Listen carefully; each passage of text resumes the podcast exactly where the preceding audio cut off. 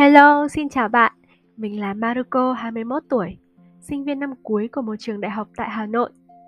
Còn trường đại học nào á? Đoán thử xem nhé.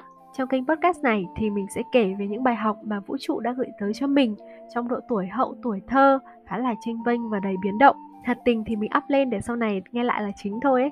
Còn nếu mà ai mà vô tình nghe được thì không ra đâu, đây có thể là thông điệp vũ trụ muốn gửi tới cho bạn đấy. Trong tập này, mình sẽ bàn về một câu hỏi mà chắc ai trong chúng mình cũng đã từng thắc mắc rất là nhiều lần. Tôi là ai trong cuộc đời này? 18 năm chúng mình sống trong vòng tay bố mẹ, làm những thứ mà bố mẹ chỉ dẫn.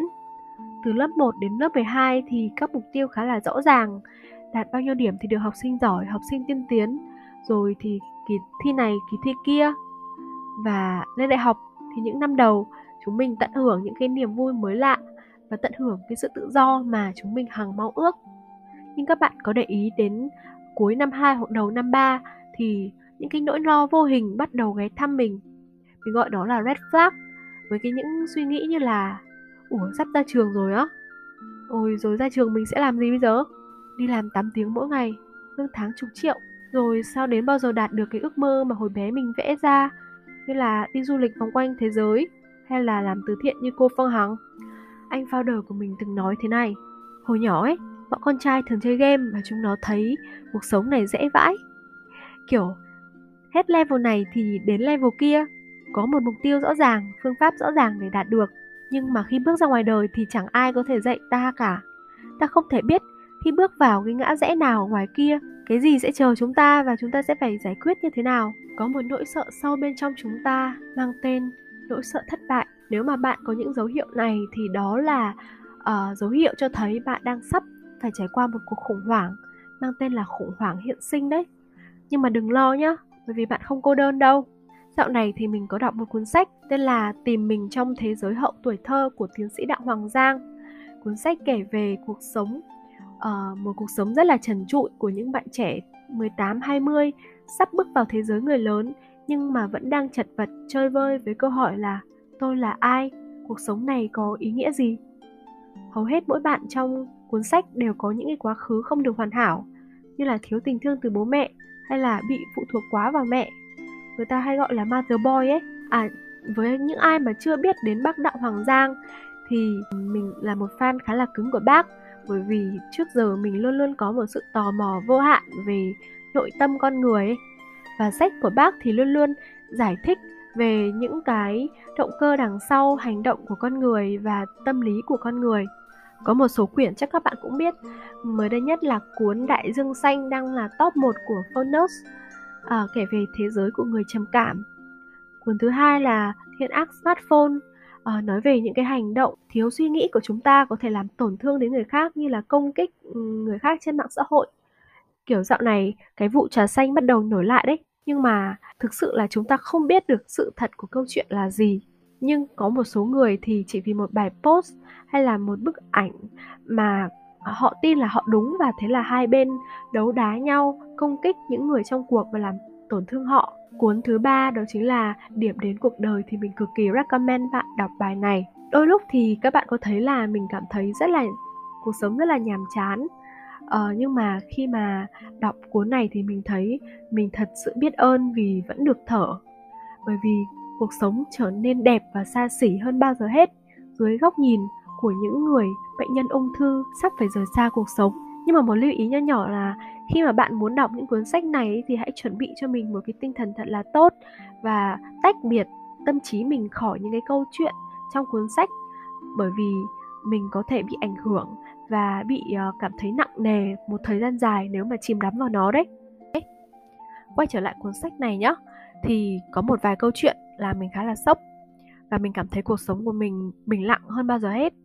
Và những cái nỗi đau mà mình từng trải qua nó thật là nhỏ bé dù mình cũng có một tuổi thơ khá là buồn và đáng quên ấy. Ở trong cuốn sách thì có nhiều bạn thiếu thốn tình thương cảm thấy cuộc sống này nhàn nhạt, nhạt một màu. Và thậm chí là có một bạn mong muốn tột độ được mất trinh. Bởi vì bạn ấy hy vọng là cuộc sống sau khi mất trinh sẽ thực sự khác biệt. Tuy nhiên thì mọi thứ vẫn vậy. Còn có bạn thì lao vào cái cảm giác hạnh phúc ngắn ngủi của dục vọng hay cảm giác lâng lâng khi mà hút cần để quên đi thực tại. Có bạn thì lại lao vào game để giết thời gian.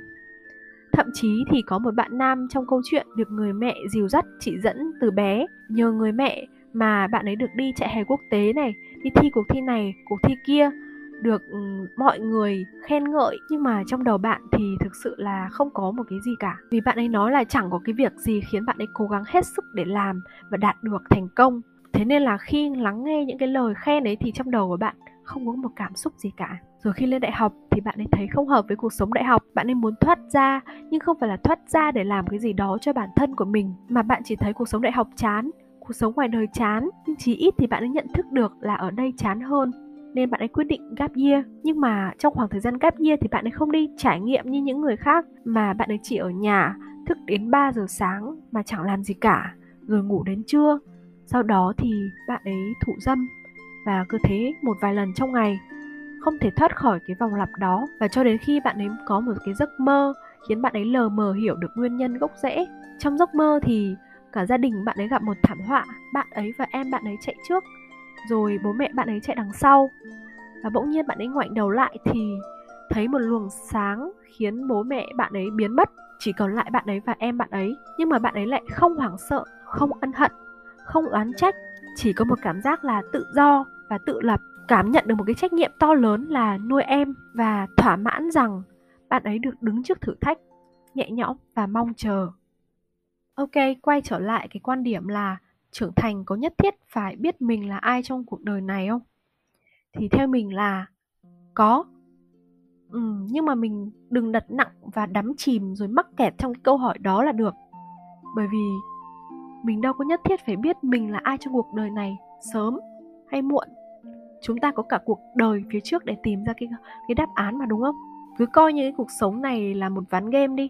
Chúng ta tìm được lời giải đáp.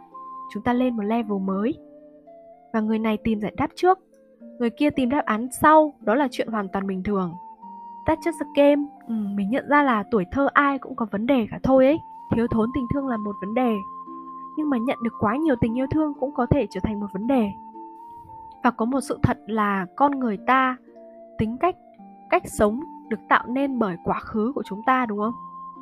Nhưng mà trong cuốn dám hạnh phúc thì người thầy trong cuốn sách từng nói là uh, đừng lấy quá khứ làm cái lý do để bao biện cho những cái thiếu sót của bạn ngày hôm nay. Nó đơn giản chỉ là một cách đổ lỗi và nếu mà đổ lỗi thì sẽ không có động lực để thay đổi.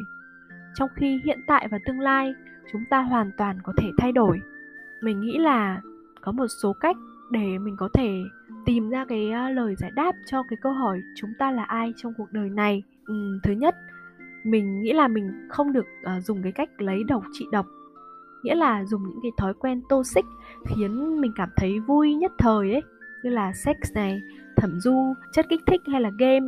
Mình thấy uh, giới trẻ hiện nay sử dụng khá là nhiều những cái chất này để quên đi những cái cơn đau ở trong tâm hồn của họ hiện tại. Mà thực sự là nó không giải quyết được cái vấn đề gốc rễ của họ.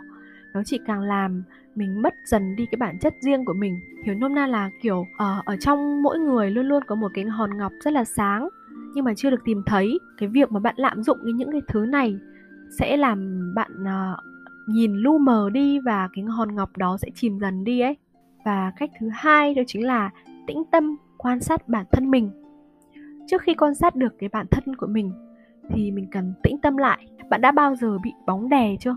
Hồi bé mình bị rất là nhiều lần hồi cấp 2 ban đầu thì mình rất là hoảng loạn càng cố gắng thoát ra thì lại càng không thể đúng không? Nhưng mà dần dần thì mình cứ như kiểu là kệ nó thôi. Mình im lặng để xem nó làm gì mình và rồi mình niệm phật. Và thế là dần dần mình thoát khỏi ra cái bóng đấy. Thì chúng ta cũng cần tìm cách để có thể uh, làm tĩnh lại cái mặt hồ đang nổi sóng trong lòng chúng ta. Thì trong đợt dịch vừa rồi mình cũng khá là uh, bất ổn về tâm lý như bao người khác. Mà mình đã biết đến thiền này uh, và rồi một vài thói quen lành mạnh khác khiến mình có thể tĩnh tâm hơn như là thể dục hay là nghe podcast nghe pháp thoại của thầy minh niệm hay thầy thích nhất hạnh. Và sau khi mình uh, tĩnh tâm lại được thì mình hãy quan sát bản thân mình. Mình có điểm mạnh gì điểm yếu gì?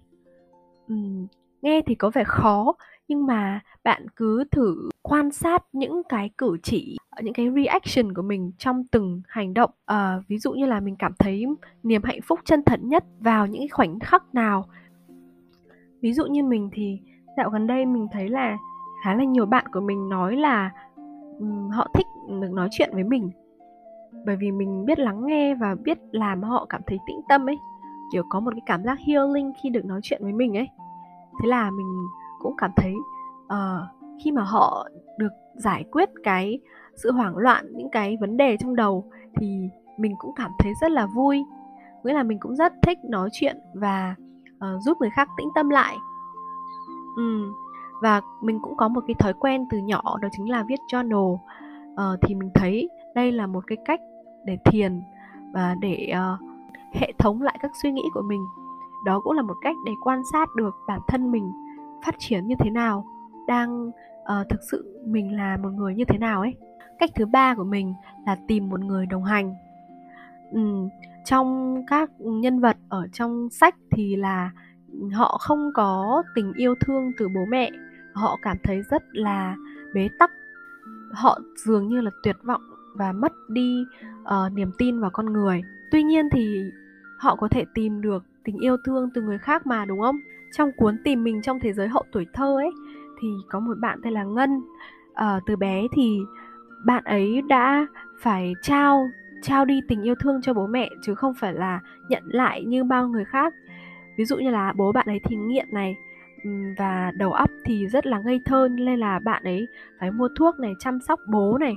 Còn mẹ thì lao vào những mối tình nên là bạn ấy lại đóng vai là một người. Cho nên là uh, khi lớn lên thì bạn ấy có thích một bạn nam và yêu bạn ấy. Nhưng mà bạn nam này lại uh, coi thường bạn ấy và rất là bị động uh, khiến bạn ấy cảm thấy mình không có giá trị. Và một bạn nam khác đến thì bạn nam này rất là tinh tế rất hiểu bạn ấy rất giỏi và muốn cố gắng cùng bạn ấy để đạt được uh, những cái học bổng.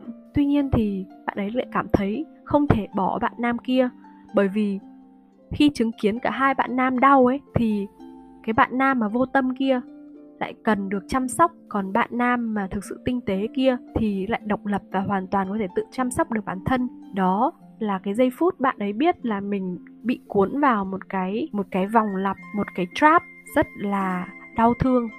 Do vậy là mình nghĩ mình cần phải tỉnh táo trong việc chọn người đồng hành, từ việc lắng nghe bản thân, quan sát những cái sự thay đổi trong tâm trí để chắc chắn rằng cái người bên cạnh mình có làm mình tích cực hơn. Ờ, đây có thể là bạn trai bạn gái những người bạn thân của mình hoặc là chỉ cần một người đồng hành nào đó ngoài kia thôi là được. Cách số 4 đó chính là lắng nghe vũ trụ. Việc này nghe có vẻ hơi ảo ma nhưng mà không sao đâu.